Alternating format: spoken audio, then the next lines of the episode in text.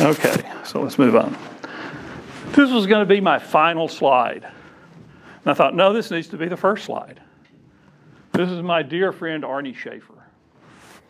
Arnie is a Jew. He's Reformed, if you know what that means.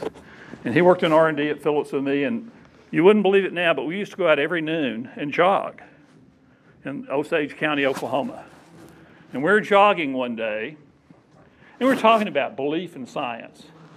And Arnie came up with a statement that I think summarizes it really well.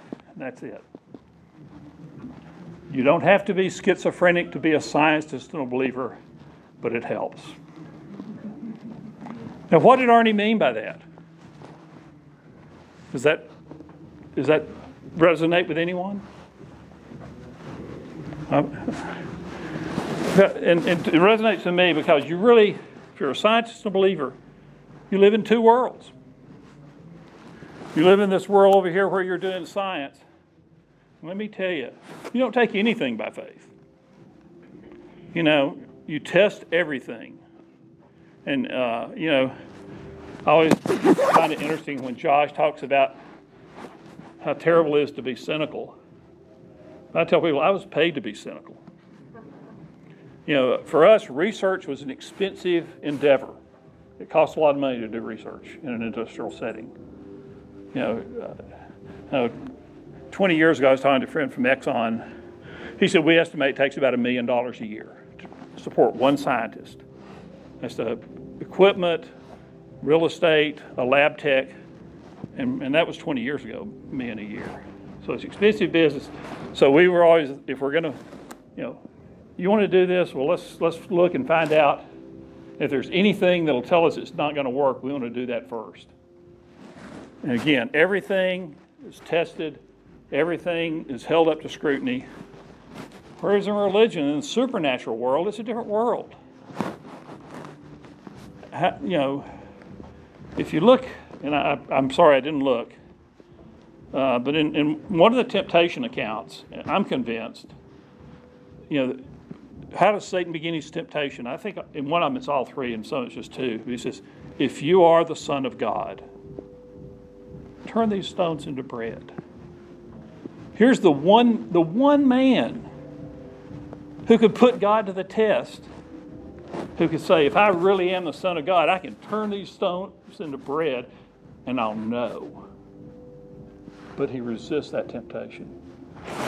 He does not put God to the test. To, to me, and maybe it's because I'm a scientist. I, that's where I think the temptation for Jesus was, was rather than take God on faith and accept Him like we have to on faith, Satan said, you know, turn those, turn those stones into bread.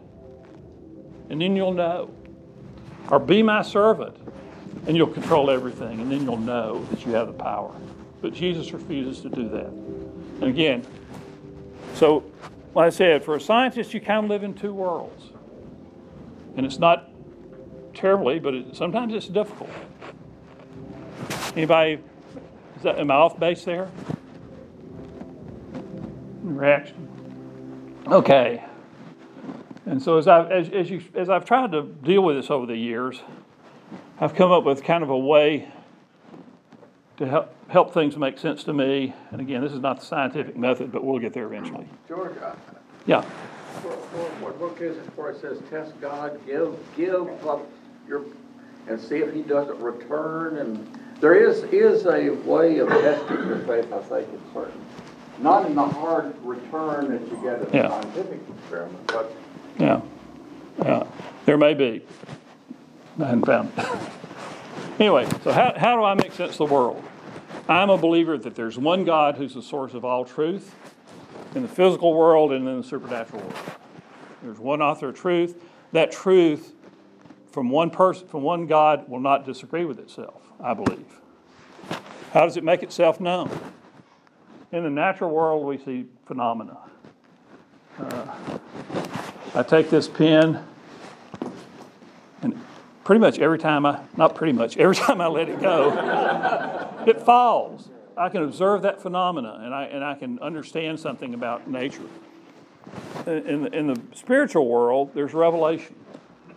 And you know, as when Jason started off, he read from Psalms 19. some of that revelation tells us something about God, about His orderliness, about His nature.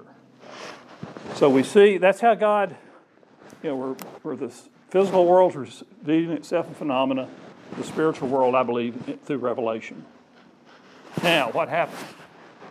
Well, as a scientist, I, I, I was able to see that pinfall. I observed it. Okay? When, when those revelation, that revelation is made to a human, that human has, will take it, he might write it down, he might remember it and write it down later, he might pass it on to his children as oral tradition. But there's a transmission that occurs of, of that, just like there's observation of phenomena. And the result of that on the physical world is we get data. You know, again, every, every data point I have for dropping pins says they fall. So that's pretty consistent. In Revelation, we get a sacred text or sacred teachings of some kind. So, what happens now? Well, we're going to interpret both of those things. As a scientist, you know, uh, everybody knew that pencils fall, but Isaac Newton observed closely enough and was brilliant enough to understand that and turn it into the, the gravitational law. And so when he did that, he came up with a theory. And then when we do that with a sacred text, we come up with a doctrine. And again, that's kind of how I make sense of the world. It may not work for you, you may not need it, but I need that framework for me to kind of get through the world. Now, why are those why are those boxes in red? Ah, there, there are people like Eric here who are trying to interpret the text, and he may get it wrong sometime. Not everybody understands it like I do. And of course, I'm right. I wouldn't be wrong on purpose, so I must be right, right? So, anyway, we, we all do interpretation. And and we interpret data. There's, there have been a lot of cases in science where people did really poor interpretation of data and came up with, with some really bad theories. They're hoaxes. They're, if you've heard of the Piltdown Man, fossil remains discovered in England. Everybody was so excited, and finally somebody confessed they'd got bones from all these different species and thrown them together. It was total hoax. So, so we, you know, Theory and doctrine are important. Uh, they're not to be scoffed at, but they're the, they're the result of human intervention. And as such, they're fallible. We are. So, yeah, that's kind of how I make sense of the world. So, let's kind of move over to scientific method. We need to get some definitions. I also used to debate in high school. Definitions are important. So that's the easiest place to win or lose a debate is sucker somebody in on a bad definition. Anyway, science, and, and these come from a reference I'm going to give you later. It has two aspects. It's a body of knowledge. We study science, right? It's also an activity. It's what I did for 30 years. Sometimes good, sometimes kind of so so. So it's two things it's both that body of knowledge and the practice that generates it. Now, religion. This is a little tougher. And uh, the, the person I used for this reference, he, he identified three things. He said, first, there's religious practice. You're participating in a religious practice right now. You came to church this morning. You observed a practice. You took communion. That's part of religion. And we don't have, Lauren's not here, is she? Uh, she could tell us about theology. And theology is kind of the closest to these to science. It's, it's the rational study of God. And again, like science, it's, it's two things it's what she does at work, and it's the product of that work. So, again, the study and the, the resulting body of knowledge that comes from it. Faith is a, is a belief system of arriving at some knowledge claim that we believe God exists. And these three sort of all get tied up together. It's, just, it's, it's sort of silly to try to separate them because none of these, I believe, are independent. They're not independent of me. They all impact each other, but those are kind of three different things that this one uh, historian of science at and identified. So, How does science, we're, kind of, we're getting towards the scientific method, we're getting there. How do they interact? First, there's a war, what's called the warfare model. These guys are always at odds.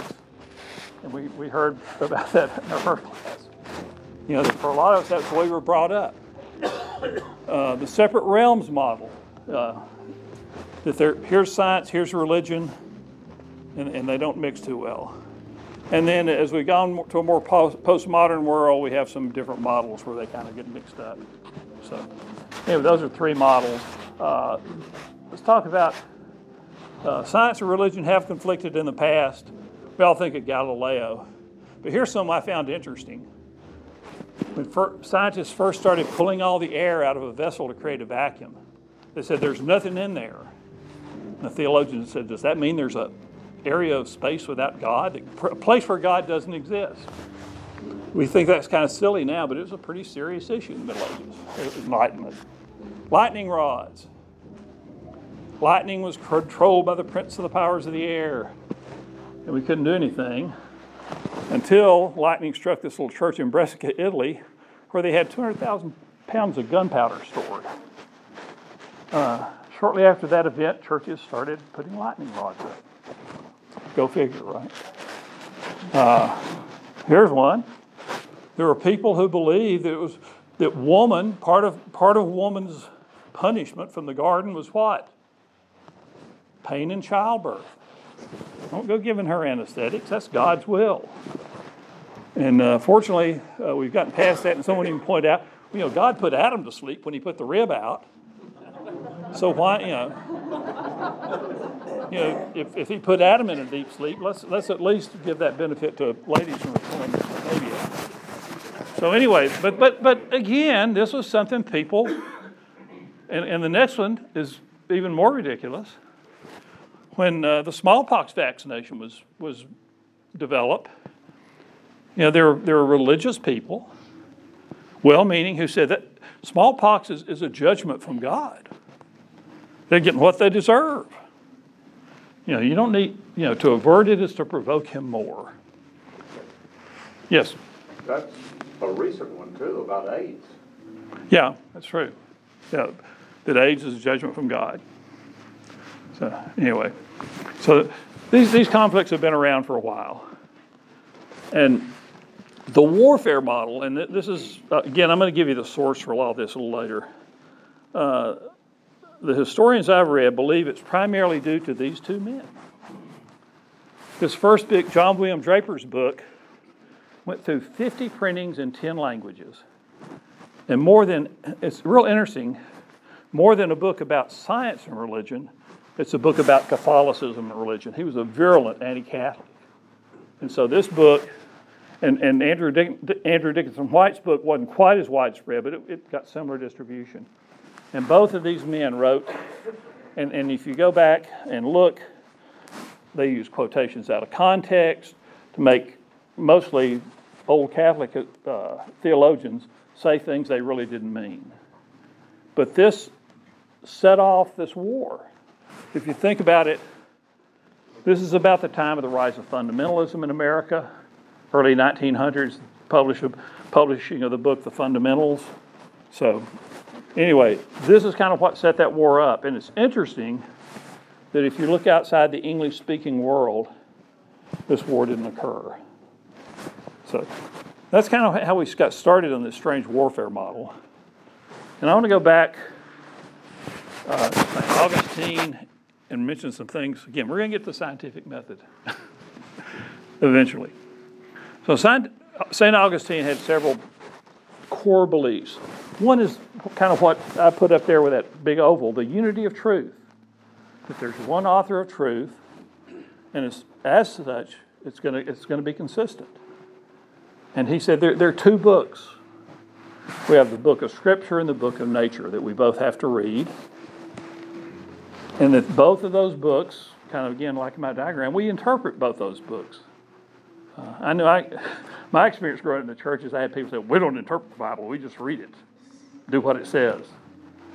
Well, that's kind of a nice thing to say, but it doesn't mean anything. We all interpret the Bible. Okay? Okay, and he said, when we're looking at religion versus science and philosophy, religion has primacy. But he said scientific knowledge is a handmaiden. It should help us understand religion and things. So, a couple more things. He, he said passages have several meanings literal, allegorical, moral, analogical, whatever. If Lauren were here, she could tell you what all those mean, but I can't. When he looked at Genesis, he, his literal interpretation of Genesis did not have a six day creation, six literal day creation, but it was his quote literal interpretation, a little differently. And this is really important, I think, the doctrine of accommodation. And he said, when these writers wrote, their language accommodated the knowledge of the people they're writing to. What if God had revealed to Moses uh, DNA sequencing and would anybody have understood that if Moses wrote about DNA and so the language of the, of the scripture is written to accommodate the understanding of people as they read. And the interpretation of scripture of the world requires assiduous exercise of reason. It's not simple. Uh, sometimes I worry when. I'm an amateur. People like Lauren, I keep talking about Lauren, she's not here. She's a professional in of studying theology. And I often, I'm glad she's not here, kind of, because when I, t- when I talk in front of somebody who's really studied theology, I think, they're probably sitting there thinking, what is he doing up there? He doesn't know squat. You know, but for whatever reason, I'm here. So, okay. Uh, now, notice this because interpretation is difficult, explanation should be only held provisionally. We need to, you know, realize this is this is my interpretation. Uh, okay, go ahead. It says our interpretations must be informed by the current state of scientific or other knowledge. So, you know, the world we live in is going to influence our interpretation. And that's a little bit scary to me. But if you think about it, back in the 1950s, which for the Churches of Christ was one of the most periods of most rapid growth, we kind of came across the tracks, got respectable from being kind of rural, educated hicks. But what did we think about women back then? How were women? Not too well, right? And what's happened, I think, is, is we've seen as, as our this current state of other knowledge has changed, we've gone back and taken another look at what women ought to be doing and how, how women ought to be treated. And so we've kind of used this principle of Augustine's to say we're going to let our interpretation be influenced by that knowledge, in this case, uh, social knowledge. Uh, and finally, this is, I think, my last Augustine or Augustine, whichever you prefer. Failure to conform interpretations to certain knowledge gained from other sources, such as the Book of Nature, can, opens the interpreter and Christianity as a whole to ridicule of, for being unlearned, learned.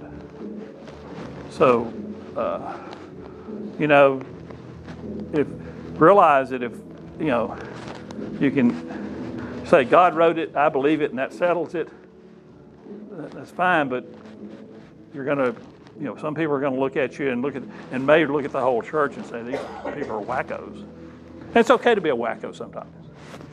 But anyway, just keep, we need to keep that in mind. All right, finally, the scientific method. What is it? It's just a method to look at, as far as I can say, and understand the natural world. Uh, it works pretty well for, for that. But it's also important, it makes no claim to address the supernatural.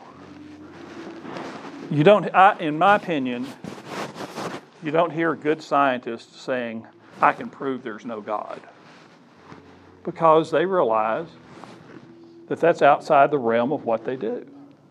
Science doesn't, you know, I always used a kid, had a friend who was a geophysicist for, for my company. And geophysicists are the guys who take all seismic data and get these squiggly lines on a piece of paper and they say, we're going to spend $5 million and drill a hole there. And it looks, I look at a piece of paper and over here, it looks just like that over here. Uh, matter of fact, he used to tell the joke of, guy came down and was, came to R and D and he said, uh, went to an engineer like Jerry and he said, uh, what's two and two? Two plus two. Jerry said, well, let me think a minute. He said, it's approximately four. He Said, how many, how, how close do you want it? And he went to a mathematician.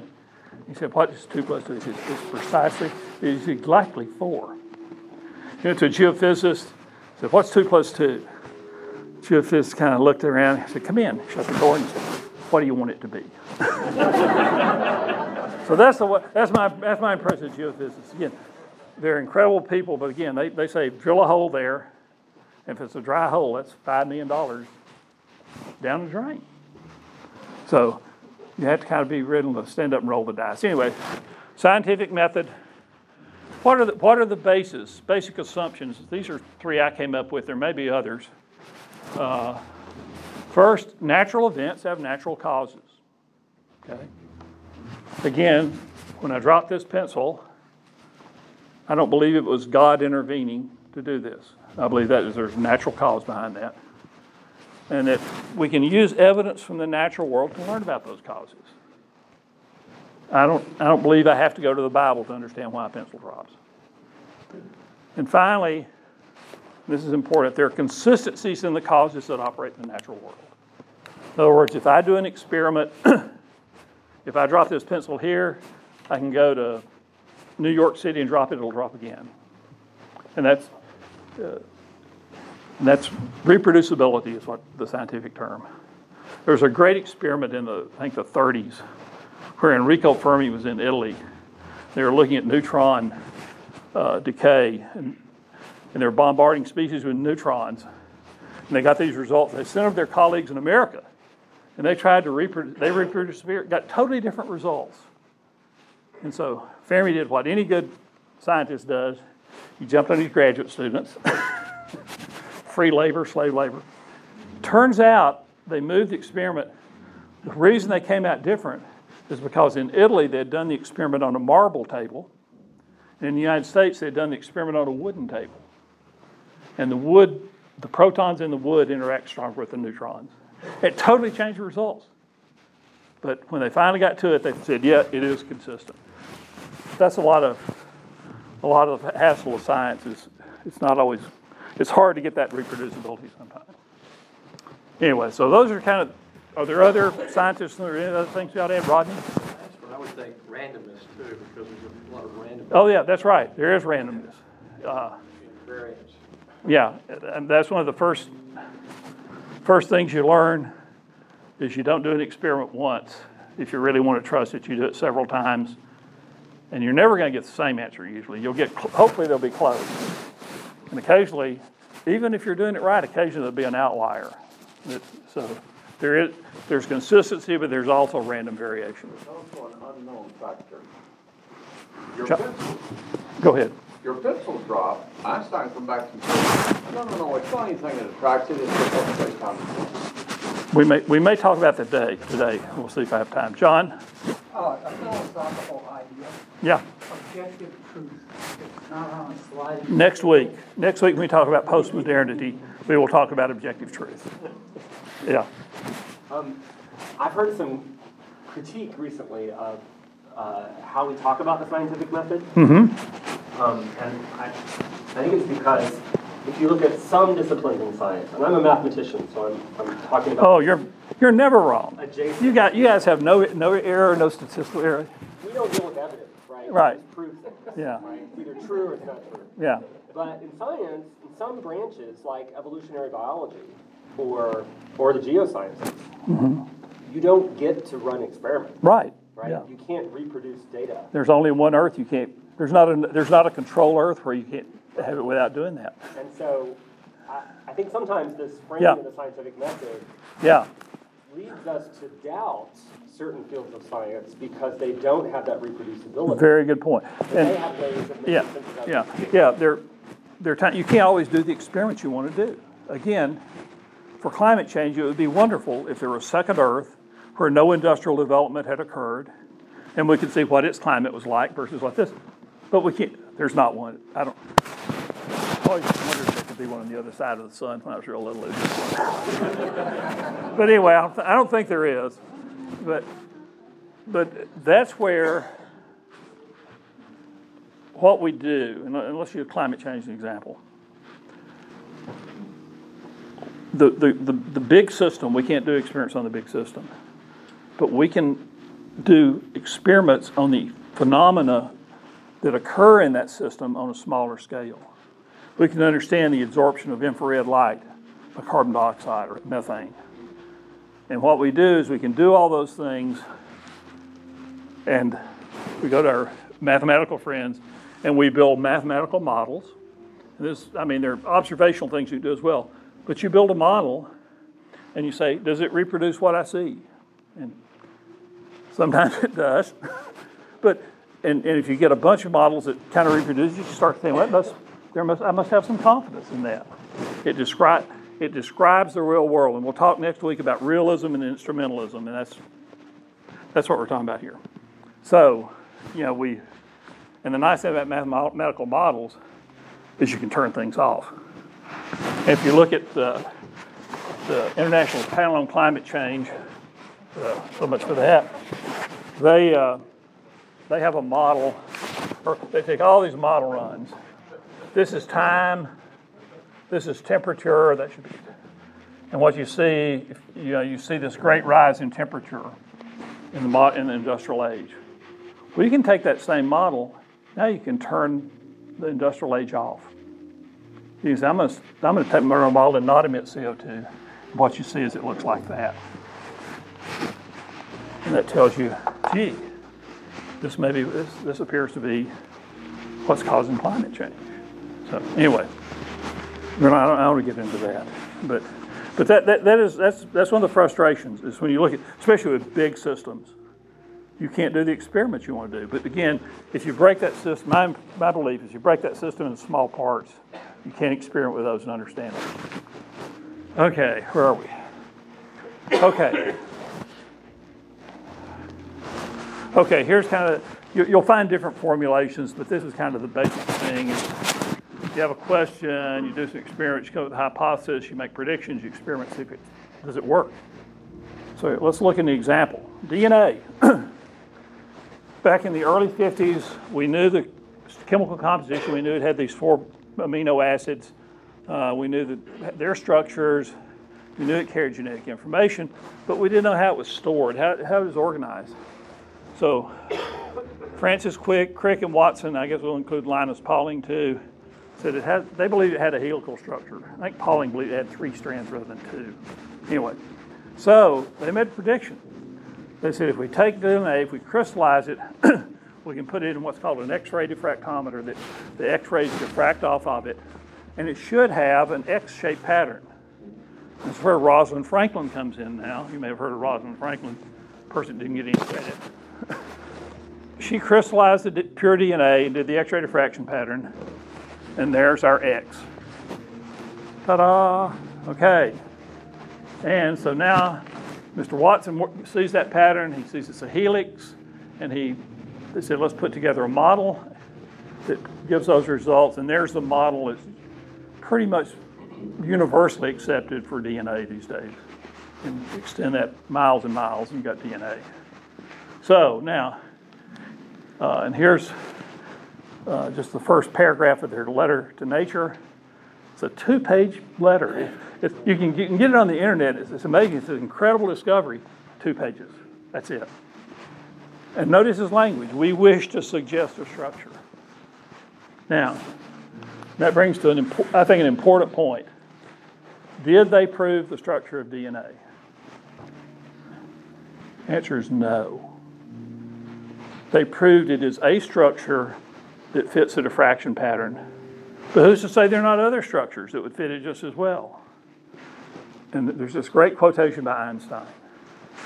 He says, No amount of experimentation can ever prove me right, but a single experiment can prove me wrong. We always used to talk about doing one experiment too many. and if you're a scientist, you may know that question too. You've done several experiments and you think, man, I got this figured out. I know what's going on. let's do this other one. You do this other one, and it's you're, you're, your your beautiful, elegant theory is trash. It's uh, some of us have been there. so, that and that, that's that's a part of all science. You know, all all that experiment can do. Again, and there were bunches of experiments. Took almost 15 years for the first person to come up with an experiment to test Einstein's theory of relativity. That's how far ahead he was. He's incredible. So, now here there are no points on here. So, I want you, what can't we investigate with the scientific method? Whether there's a God. God is not part. He, we can see things about. I think we can infer things about God from our universe, but we can't prove Him. We can't disprove Him. We can't answer some of the the questions we mu- we really want to answer. Why am I here? You know, that's kind of the biggest existential question for a lot of us. Why are we here? What's our purpose? You know, I don't think science has ever told me anything about. I mean, I love science. In terms of telling me why I'm here, I just come up with a big zero. Maybe I'm not a good scientist. But these existential questions, science, and again, I think if you're a good scientist, you, you recognize this and say, look, that's, that's not what I do. I can't answer that question for you. I can't tell you. Uh, maybe, maybe it can tell me why I have cancer, but I don't know that it can. Maybe, maybe I handled chemicals back in the lab when I was a, working for an oil company that caused that. But, you know, they're, they're, they're deep questions that I struggle with, but science is not where I go to look for answers. I just, and again, that's a road that leads nowhere in my mind. Other things you can think of. Yes. More broadly, anything we can't currently measure, Mm-hmm. we can't use a scientific method, because some people postulate sort of a merging of the spiritual, physical world. Yeah. and We don't have instruments to measure into the spiritual world. Right. so. Yeah. Yeah. I would add that, Kent, it, it's not just the non-existential things that we can't prove by science, it's also some of the things that are more scientific, like the origin of the Big Bang, how did this Yeah, happen? Or yeah. the origin of the first uh, replicating cell. Yeah. Yeah. Historical. Yeah, there, there are a lot of, you know, and, and again, if, if you ask a cosmologist what was before the Big Bang, yeah. And interesting enough, I don't know, uh, we may talk about this later, but does anybody know who first proposed the Big Bang Theory? It was a Belgian Catholic priest in 1947 who first said, This, I believe, is the way the world was made. Uh, and as we go back next week, we're going to see that this division between science and religion uh, is a fairly new thing. So, anyway, we find ourselves, at least I find myself wanting to ask these existential questions. And again, science makes no pretension about answering them. Uh, let me say a quick word about miracles. because when we talk about science and things, miracles come up. And uh, this is kind of question: Do you believe in miracles today? And before you answer, my next question is: What's a miracle? How do we define a miracle? Anybody? when the Richard said, "When the impossible becomes possible," and and this is this is kind of a historic definition that uh, the, the phrase they used in Latin in the Middle Ages was the cursus communis naturae, the common course of nature. that there's a common course nature takes, and we kind of phrase that as natural laws. And when that common course of nature is broken, that's a miracle. Now that's that's that's what I use. You can use whatever you want. But based on that de- definition, and again, I'm, I'll probably upset some of you. I don't believe in miracles because I've never seen one. If uh, we were to walk out and uh, Rodney's in the parking lot and somehow there's a car hits him and he's lying over here and his head's lying over there. And Josh picks up his head and sticks it on and says, In the name of Jesus Christ, I heal you. And Rodney stands up and says, Thank you. I'm changing my theology. Right then. But, so what, how does, now, how does God act? Some people believe in a non interventionist God. And let me tell you, I've been there. If you've had cancer, you've probably been there. To think, Y- yes. Brother Parker, doesn't doesn't say that a lot of miracles in the Bible are metaphor, metaphors of a subjective, objective truth in life? That may Not- be. Not an actual occurrence, but they're metaphors. Uh, that's one way to look at them. I, t- I tend, uh, for instance, the resurrection. Is that a metaphor? Or is it a mir- or is it real? And I'm not, you know, that's something we can talk about. But that that's one way to look at them. So anyway, but we go from non-interventionist God, a miraculous God, and the, God I come up with that hopefully is a, what we call providential. I believe that God acts today. I believe he's active, but I believe that he acts within the laws of nature. And again, that's ba- large- largely experience. Again, I've never seen what I consider to be a miracle. That, again, but don't be driven to think I believe in this non interventionist God. Like I said, there are bad days when I'm there. I'll just tell you. And, uh, but anyway, this idea of a providential God, and if you want, I can tell you the theological reasons I believe that too, which are kind of, which Lauren would probably laugh at. but anyway, I think it's important that we use precise language when we talk about miracles. Yes, I had a rabbi tell me one time that the Jews really don't have much of a problem with evolution, but they do have a problem with providence. Yeah, I believe that.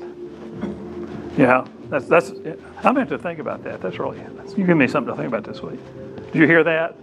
The rabbi said they don't have a problem with miracles, they have a problem with providence. Yeah, Jewish faith can be interesting. So that's just about all I have to say. George, from a reproducibility standpoint, Uh-huh. are you making the assumption that God is always the same at all times with all people? No, no. And and that, I mean, that, that, that to me is an interesting I'm, I. I am what's called a cessationist.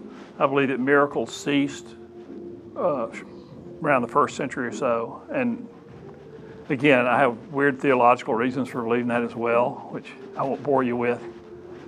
But uh, yeah, anyway, let me give you a really good resource. Uh, a lot of the material I used today came out. I don't know if you're familiar Great Course is a teaching company. They have great college lectures that they record. This guy, Lawrence Principe, is outstanding. He's professor of history of science. He's a chemist, got to be good at Johns Hopkins, all these awards. He has a 12 lecture series on science and religion. If you go on the teaching company site, it'll say it costs $90. But three weeks goes on sale for $12.95. so that's important. The important thing about teaching company is never ever pay full price. But there, it's a source of great lectures on a lot of different things. But uh, and this this is Principe's lectures on science and religion, just a list of them. They're all out. They're really good lectures. Uh, if you're on the mailing list for this class, I'll have these slides sent out. And uh, anyway, they're very good lectures. Uh, he, he's a, they're they're very much on a history basis. He's a historian. Okay, we're about done. My final word. Laurie Netterville's father-in-law was my chemistry professor as a freshman at Lipscomb in 91, 1968. And he was talking about belief, and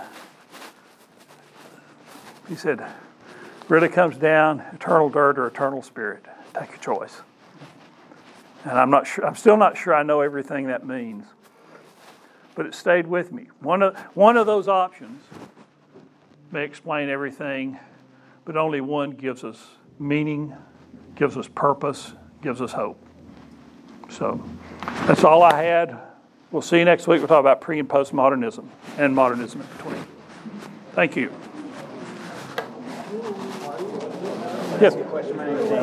Hey, Daniel. Um, Wednesday night, we're going to be doing the, the course, Faith